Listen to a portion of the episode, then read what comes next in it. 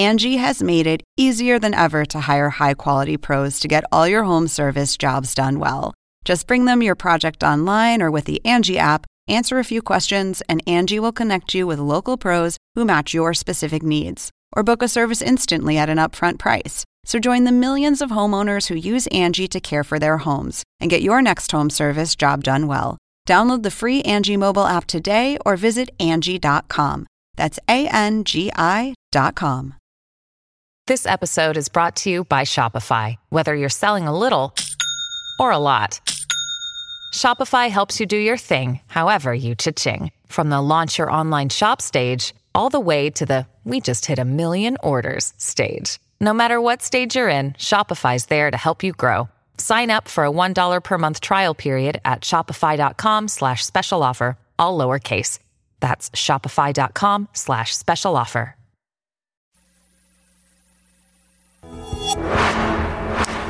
This is GPS, the global public square. Welcome to all of you in the United States and around the world. I'm Fareed Zakaria, coming to you live from New York. Today on the show, Trump's major escalation. Iran's most powerful general is killed by American firepower. His reign of terror is over. Now, Tehran is vowing revenge, promising a crushing response, even as the world urges calm. Are we at the start of the next Middle Eastern war? We'll explain just who was General Qasem Soleimani and examine the complex ties between Iran, Iraq, and America. Then we'll discuss Trump's decision to kill Soleimani, the consequences in the Middle East and beyond. I'll speak with Vali Nasr, Richard Haass, and others. Finally, how to get ahead in the 2020s. People say become a specialist. The research suggests the opposite. An eye-opening conversation with David Epstein. But first, here's my take. Just when I thought I was out, they pulled me back in. Michael Corleone's lament in Godfather 3 about never being able to escape his family business of crime could well be said about America's entanglement in the Middle East. Donald Trump came into office firmly committed to the bipartisan consensus that the U.S. had wasted more than a decade and untold blood and treasure in the Middle East. Meanwhile, the country had neglected its own problems, like its crumbling infrastructure and forgotten working class. In foreign policy, the consensus held, Washington should have been focused on the real challenge, a rising competitor in China. And yet, here we are a few years later, the old conflict still not resolved, moving towards military escalation in the Middle East again. Qasem Soleimani was an enemy of the United States, a man who had directed his forces to battle against American troops and who had directed Iran's military operations in the region. The Trump administration was justified in targeting him in moral terms, but why has it placed itself in a situation where, for 2 years now, it has been continually ratcheting up tensions in the most volatile part of the world? What American interests are being served by this strategy? What is its goal? Trump's policy toward Iran has, from the start, been marked by ideology and emotion rather than strategic sense. He inherited a manageable situation. Tehran's march toward a nuclear arsenal had been stopped. Every outside intelligence agency, including Israel's, concluded that Iran was abiding by the nuclear agreement. The country remained active in spreading its influence across the region, as it had for years, so that challenge to America and its allies remained. Trump withdrew from the agreement, tightened the economic noose around Iran, and designated its Revolutionary Guards as terrorists. This maximum pressure campaign seemed geared toward nothing less than regime change in Tehran, a goal Trump has denied. With the killing of General Soleimani, any prospect of a new nuclear deal or any negotiations with the Iranians has evaporated. Washington has expanded hostilities with no clear objective or endpoint. In January 2007, when George W. Bush announced the surge, sending thousands more troops into Iraq, I happened to be having lunch with a well-connected Chinese friend. I asked his opinion of the escalation. His response we would hope that you would send the entire American army into Iraq and stay for another 10 years. Meanwhile, we, China, will keep building up our economy. It's easy to get into another conflict in the Middle East. The place is unstable, there are lots of real bad guys, and many of the locals want America to come in and fight their battles for them. But getting dragged back into the morass once again, getting mired in other people's quarrels, losing another decade as China and others march on, that would be the surest path to America's strategic decline. And let's get started.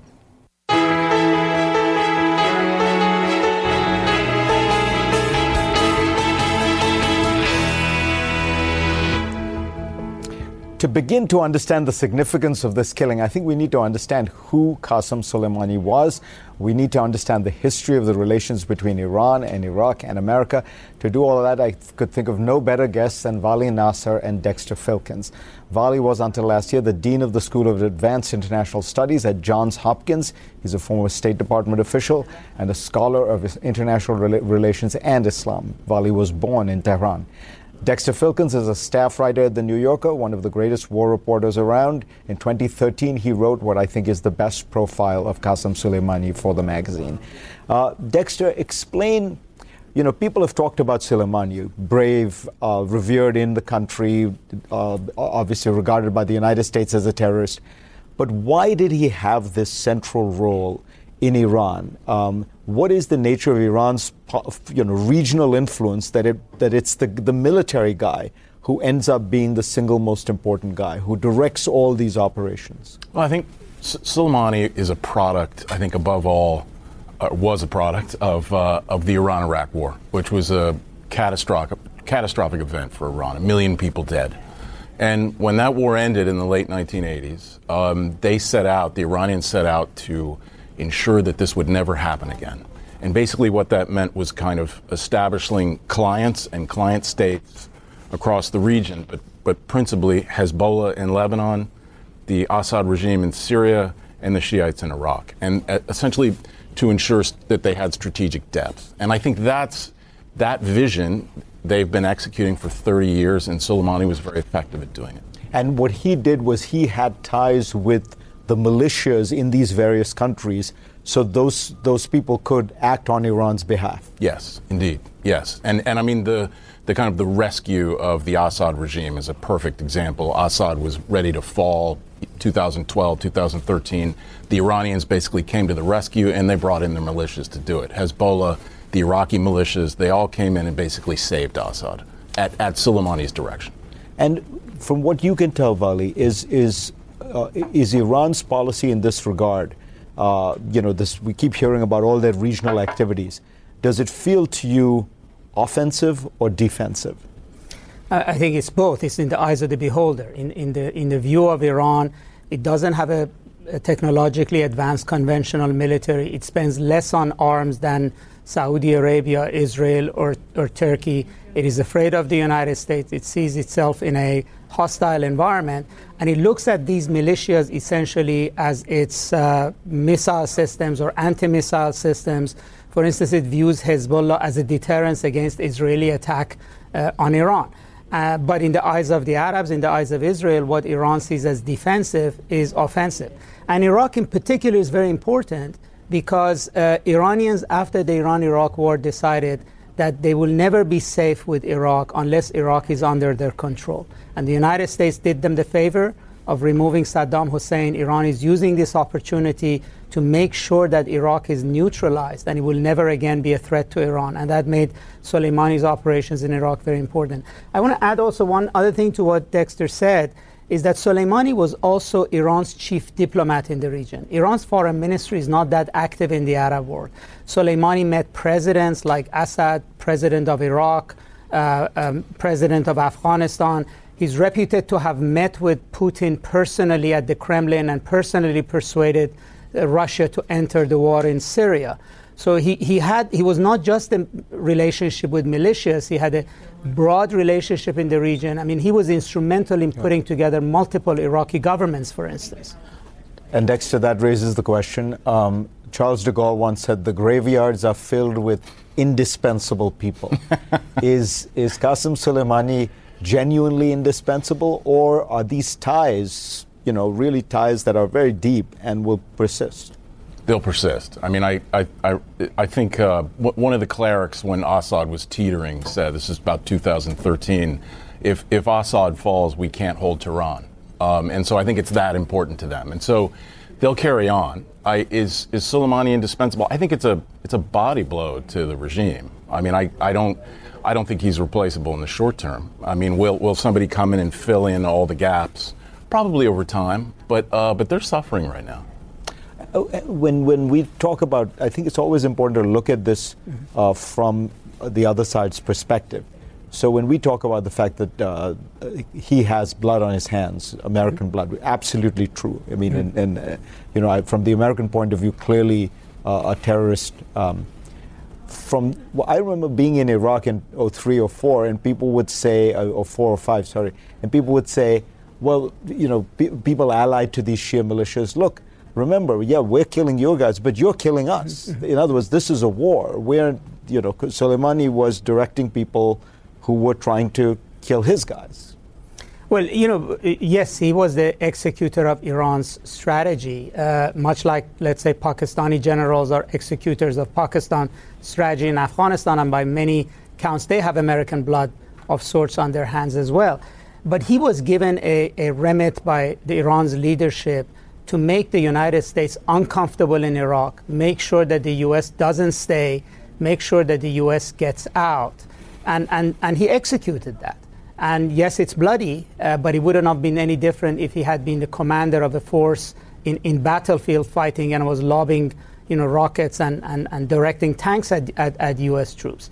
So, and that's exactly why it's complicated that the reaction among Shias in Iraq or in Syria or in the region, and many in Iran, is very different from the reaction outside of Iran or in the United States to his death. Stay with us. Next on GPS, we're going to talk about how Iran and Iraq are more than just neighbors. They share a long common history as majority Shia countries, and after years of enmity, they are now closely allied. We'll talk about that when we come back.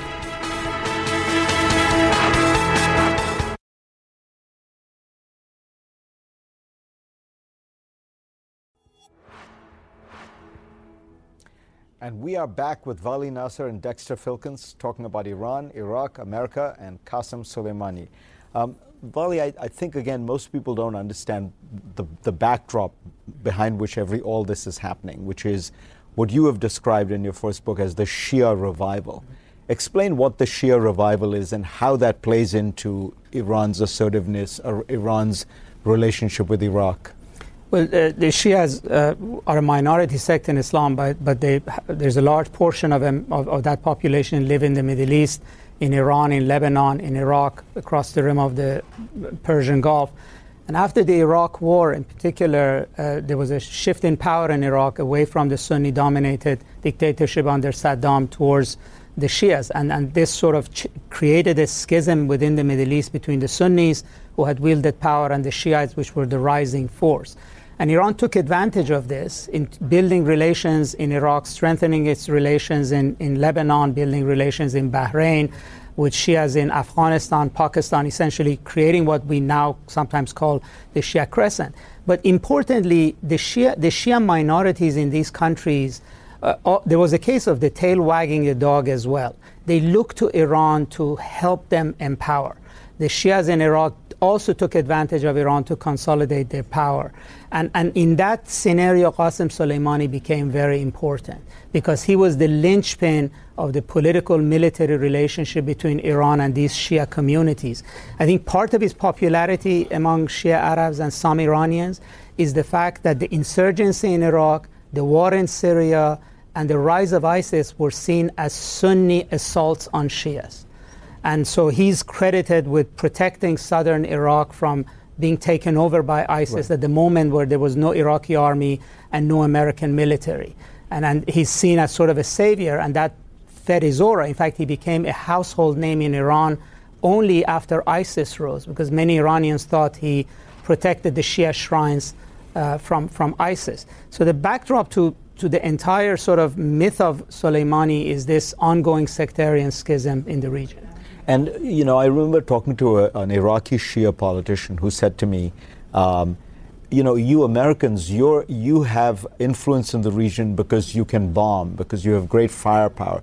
The Iranians have influence because they have local partners who have deep credibility, like Hezbollah in Lebanon, and they have ties to these communities. So it's a much more, I think what he was trying to say, is a much more bottom-up kind of influence. Yeah, I think he said, you Americans and the Israelis, you go around bombing and you think that gives you influence. They're right down the street. And in Iraq, the Iranians have basically operated and to a certain extent directed and created the Shiite militias, which were very effective fighting against ISIS. They were very effective in fighting against the United States. But they also act as political actors in the political system. So, I mean, it's kind of this hybrid that we don't have in the West, which is basically political parties with guns. And so these are really important players which are in Iraq, which are deeply connected to Iran. Now, I want to ask you, Vali, how you think they're going to respond, the Iranians, given everything we've described. We've just heard that Adil Abdul Mahdi, the prime minister, has asked parliament to essentially kick the Americans out of Iraq. It seems to me, if this happens, the Iranians might even view it as worth the death of Qasem Soleimani. This has been their longest standing goal, to get the Americans out of Iraq ever since 2003. I agree. I mean, the Iranians have to do something symbolic in order to save face, tell their constituencies inside Iran and outside Iran that they didn't take Soleimani's blow without responding to it. But I think the longer term view is that now Iran views the United States as much more of a mortal threat than he was before. Particularly President Trump has shown that he can cross red lines on and on and on that nobody thought. Leave the nuclear deal, put maximum economic pressure, push for regime change, and now even carry out audacious assassination. So I think the Iranians would like the United States to leave, starting with Iraq, then is Afghanistan, and then he's trying to draw a wedge between America's allies in the Persian Gulf and the United States, who are very worried about conflict. And I think we have a situation in which the Iranians now view any chaos in the region still preferable to an American presence. This didn't used to be the case. Certain amount of stability was necessary for them. So I think they will push and push, use masses in the streets in addition to parliament. And I think if they get the United States out of Iraq, I think that's a huge victory. And then that would make it much more difficult for us to also sustain our presence elsewhere as well. You know, Vali talked about the other American allies. At some level, we have gotten dragged in. The United States has gotten dragged into a battle between Saudi Arabia and Iran for regional hegemony or for regional influence. And it feels to me like what's interesting in this Soleimani assassination is the Saudis have been very restrained.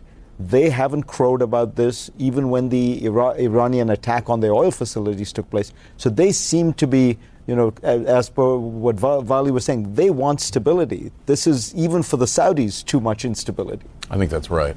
I think they're probably a little nervous now that things are going to get out of control. I mean, what if the Iranians sank an oil tanker tomorrow? That would cripple the economies of the whole region. So the Saudis don't want chaos. Do you think that when you talk to people, you know, when researching that profile about Soleimani, do you think that people thought he was a potential successor to Khamenei? I've heard that, but it always struck me as far-fetched. He has no religious credentials. Yeah, I think it was far-fetched, but I think he's probably he was the second most powerful man in the country, but he was in an ideal position. He had power without accountability. It's just where he wanted to be. Dexter, Vali, pleasure to have you guys on. Next on GPS, the threats and the counter threats flying back and forth between Iran and America. We will talk about the next moves with Richard Haass, Megan O'Sullivan, and Peter Beinart. On Saturday, Iran's President Hassan Rouhani said the killing of General Qasem Soleimani was a grave mistake and America would face the consequences for years. Then Saturday night, President Trump tweeted threats to Iran, saying America's military is the biggest and by far the best in the world, just spent $2 trillion on military equipment. And he went on, if Americans were attacked by Iran, He wouldn't hesitate to attack. He said he had 52 Iranian targets ready, places important to Iran and the Iranian culture, and they would be hit very fast and very hard. So where does this all go? Joining me now, Megan O'Sullivan was Deputy National Security Advisor and in charge of Iraq and Afghanistan during the George W. Bush administrations. She's now at Harvard's Kennedy School. Richard Haass was the Director of Policy Planning in the George W. Bush State Department. And Peter Beinart definitely did not work for George W. Bush. He is a journalist, writer, and professor, among other things, and he is a contributor to The Atlantic and CNN. Megan, I have to ask you, we now know that various administrations, in some sense, considered all the options with Iran and never chose this option, killing Qasem Soleimani. Why? I think any administration looking at this, Bush, Obama, or the Trump administration, has to weigh the pros and cons. And I think it's safe to say that previous administrations thought there would be a counterterrorism benefit. No doubt this person we're better off without him. But that had to be evaluated in the context of all the risks that come along with it. And it's not just the risk to the U.S.-Iran relationship and the potential for confrontation there. It's the risk to U.S. posture in the region. It's the risk to the U.S. in Afghanistan. It's the risk to broader American goals and bringing more U.S. power forces, diplomatic assets to the Middle East at a time when even the Trump administration has acknowledged in its national security strategy that the real threats to American interests are in Russia and in China. So the risks obviously had to be evaluated in a certain way. But my concern is more about how did the Trump administration see the benefits? And how does that compare to how Bush and Obama might have seen the benefits? The benefits here are on the counterterrorism front, for sure. Soleimani was a critical person, as your previous panel discussed. But I'm concerned that the Trump administration might have made this decision based on an assessment about a certain kind of weakness within the Iranian regime. We have noted that they have certainly said they're not for regime change, but the idea that the Iranian regime might be at a critical point of fragility under severe economic sanctions and widespread protests in Iran. Maybe the Trump administration thought that this was a gamble that would have a much bigger payoff than just removing Soleimani. And that seems, at least, I mean, for 35 years, people have been saying the Iranian regime is about to collapse.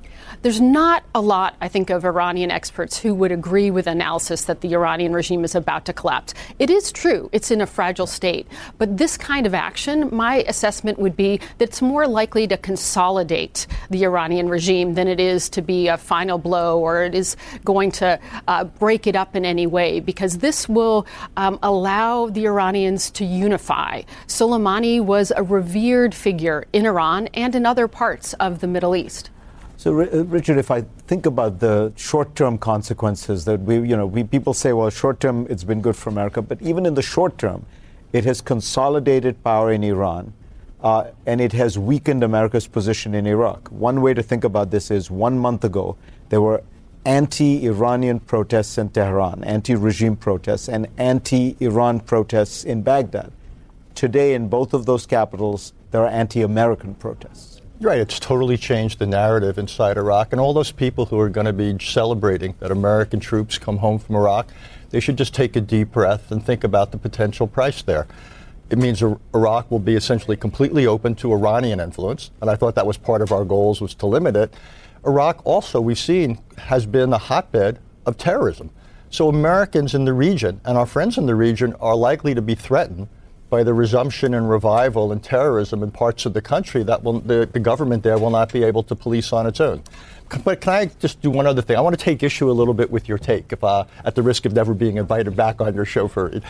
I think strategically what you said is exactly right, and Megan alluded to it too, that this emphasis here is totally at odds with the fact that we've got to think about China, Russia, North Korea. But it's not that we got pulled into the Middle East. This administration pushed itself into Iran. This administration broke the 2015 nuclear deal, even though Iran was in full compliance. Then we slap sanctions on Iran, but don't give them a diplomatic off-ramp.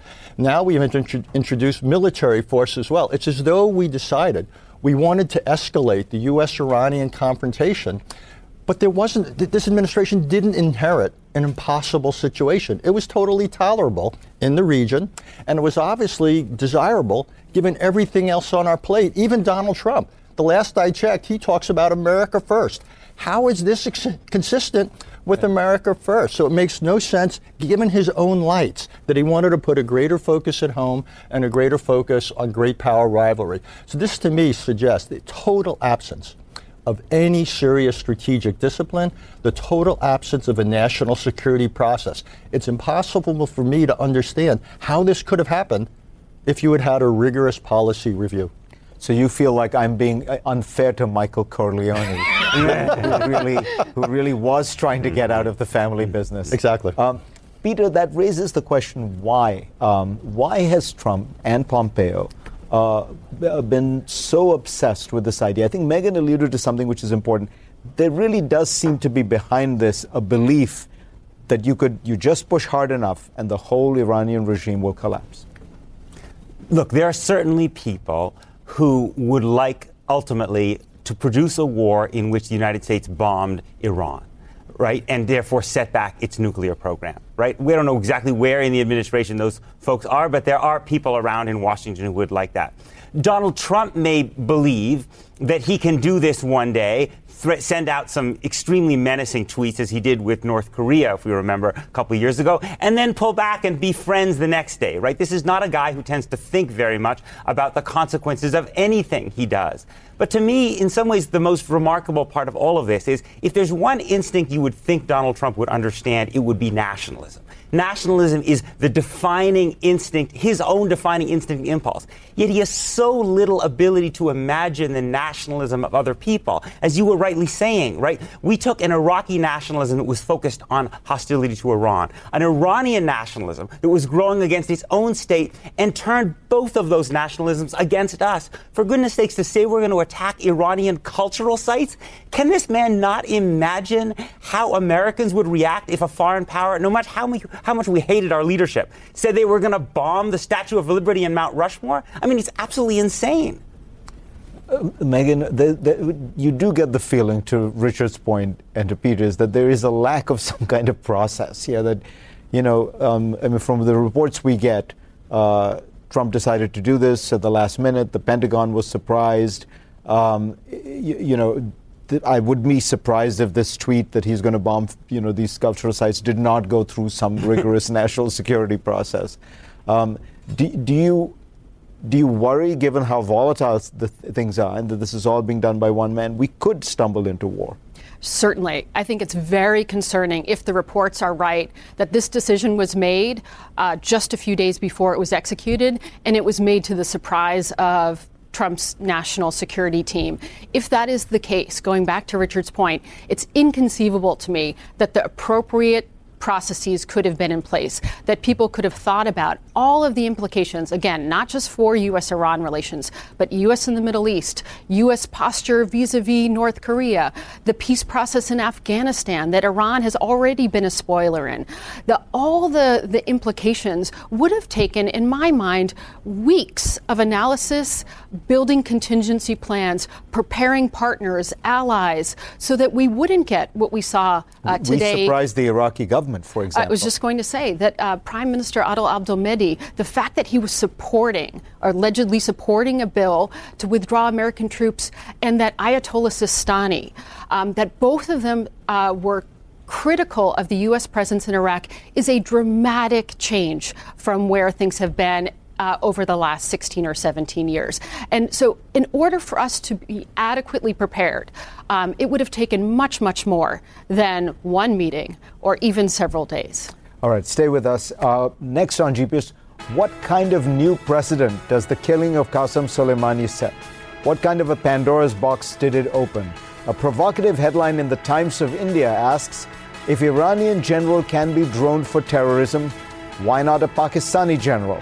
Is that the new world? We'll discuss when we come back.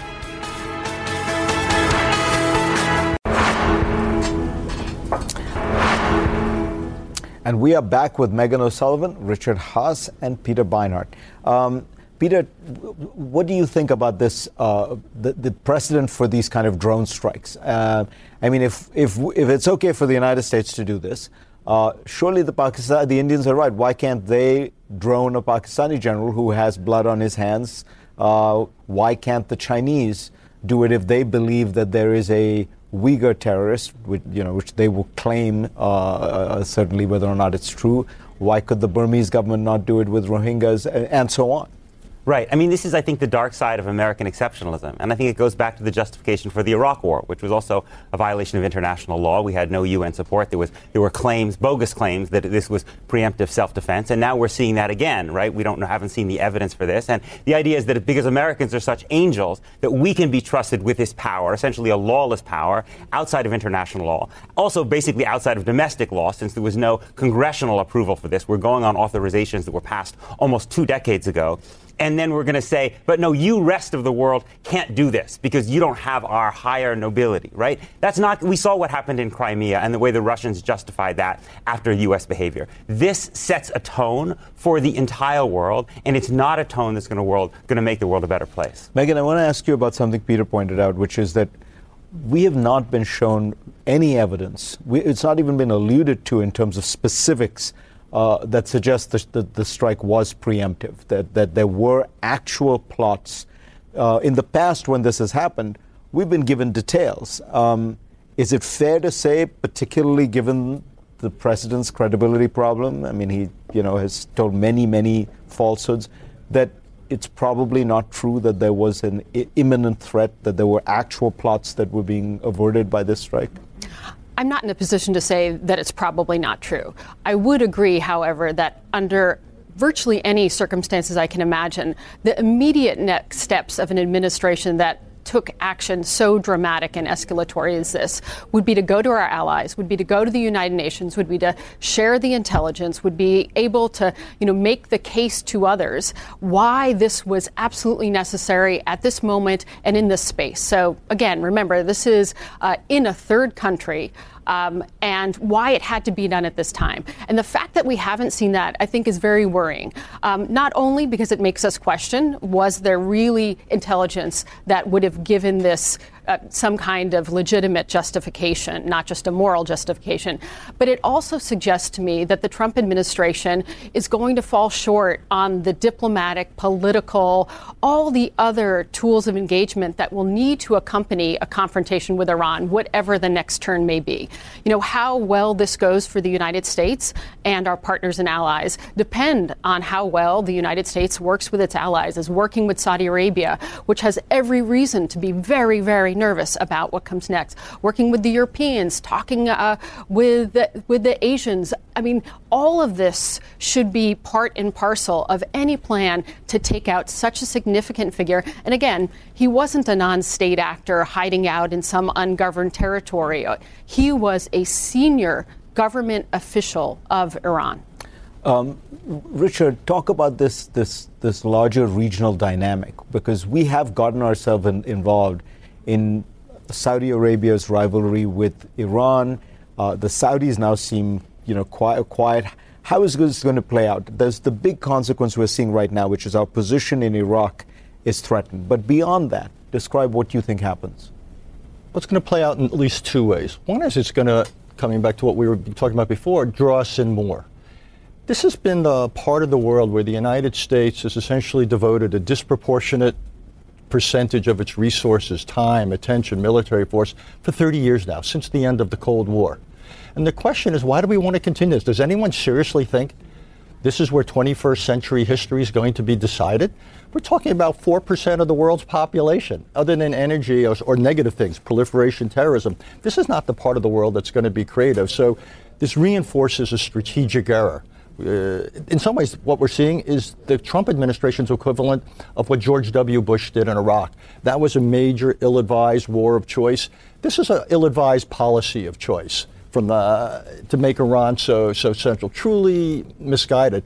And I think now it also takes place against the backdrop of much greater doubt about American reliability. The way the United States threw the Kurds under the bus, the fact that we did this unilaterally, in some ways to the Iraqis rather than with the Iraqis, the fact that the Saudis felt abandoned when their refinery was hit.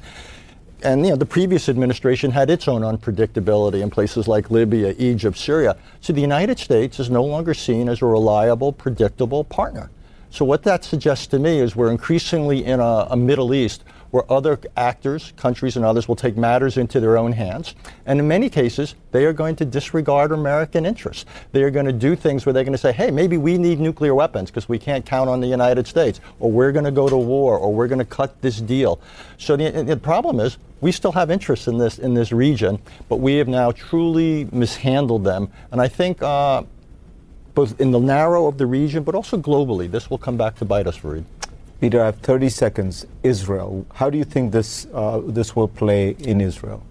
Look, I think Benjamin Netanyahu is going to be happy about this, and hawkish people, they saw Soleimani as their great adversary. And I think politically for Netanyahu, probably the escalation of threats as he goes into another election, tries to get immunity, is probably good for him. But I think more sober national security officials will say, does America have a strategy?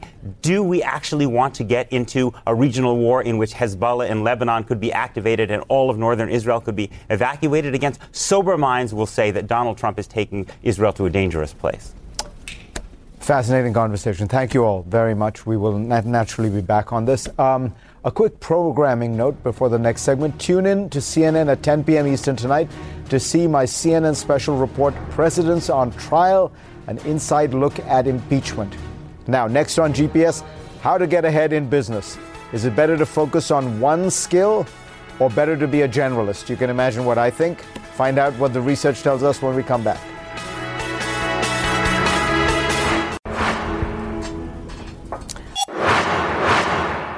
The prevailing wisdom for success is pick a field and stick to it.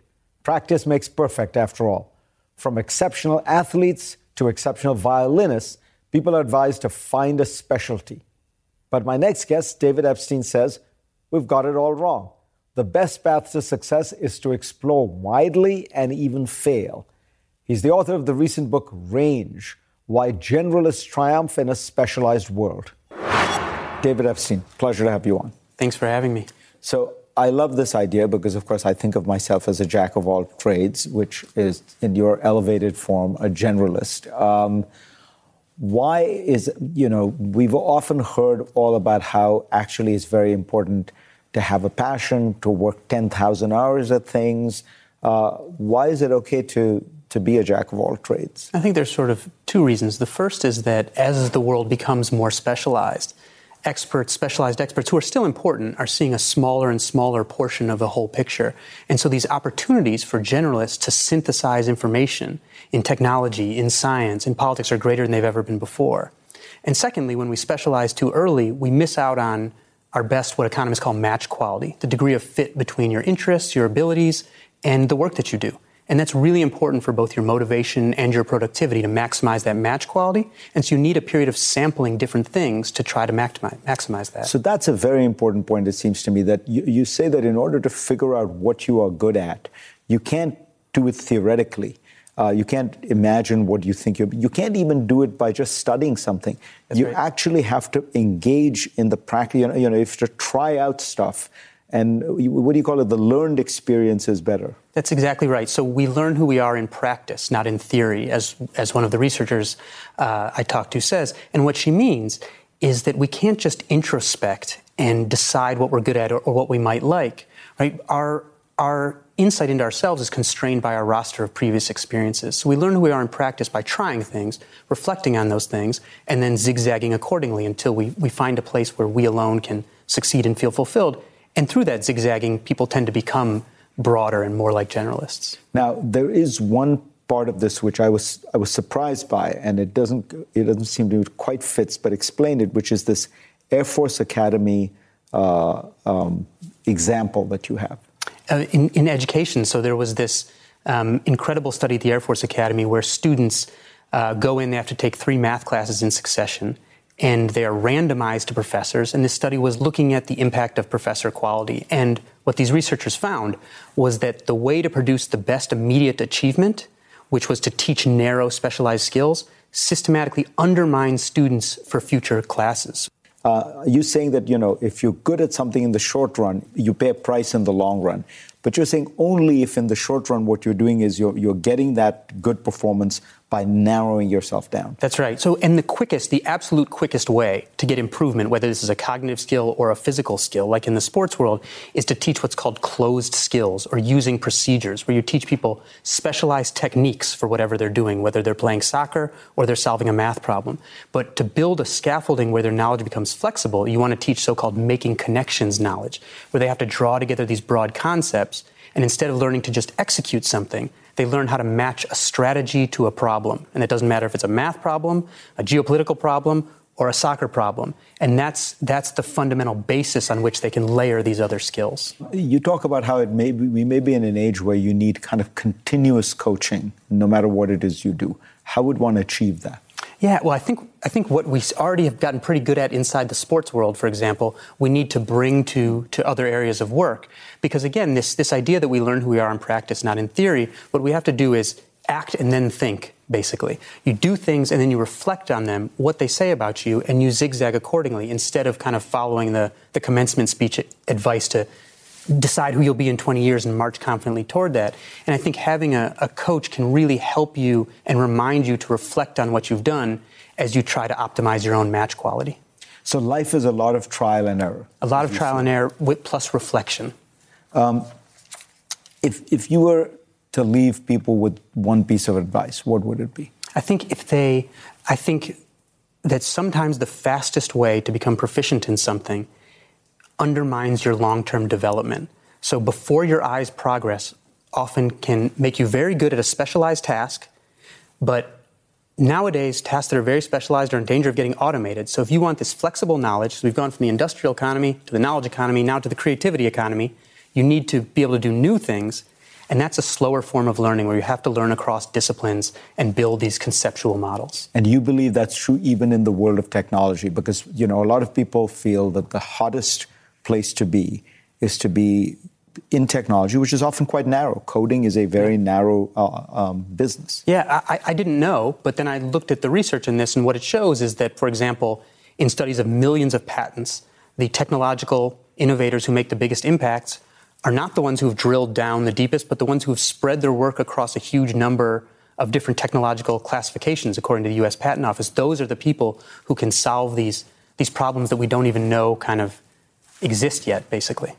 You have a 4-month-old. When he or she becomes old enough for you to start instructing him or her, what will you do? I'm gonna do exactly what I said, which is I'm gonna expose them to a lot of different things. If my son wants to specialize, that's fine. But all these tales of prodigies like Tiger Woods and Mozart, their parents were responding to their displays of interest and prowess, not the reverse, like it's often told. So I'll try to expose him broadly and be that coach who helps him reflect on what he did so that he can march toward his optimal match quality. Fantastic. David Epstein, pleasure to have you on. Thank you very much for having me. And we will be back.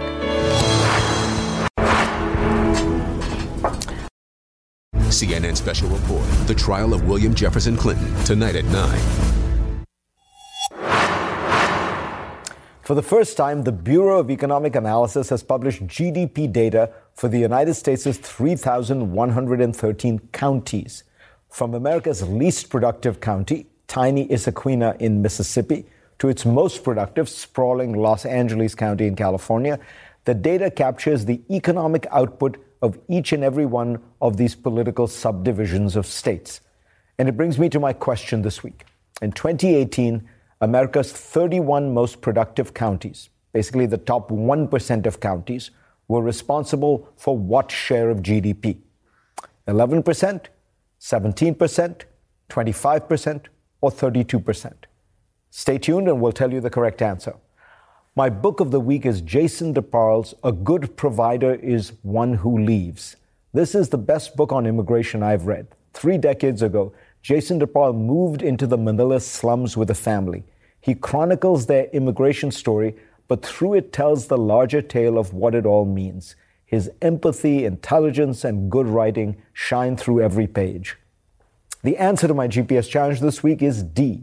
Bloomberg found that 31 counties accounted for nearly one-third of the nation's GDP in 2018. Take a look at this map.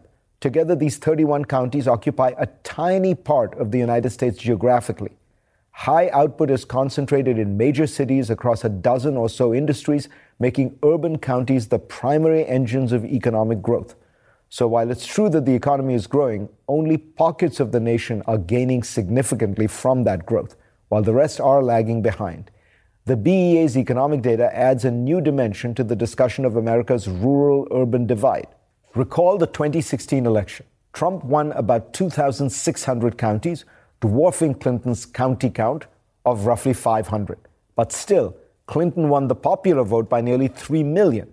In 2015, her 500 counties generated two-thirds of American GDP, while his 2,600 generated only one-third of the country's GDP. Growth rates are now up in the counties that voted for Trump, but Clinton's high-output counties still grew faster overall. So the geographic concentration of growth has only become more extreme, which could make for another surprising election result in 2020. Thanks to all of you for being part of the program this week. I will see you next week.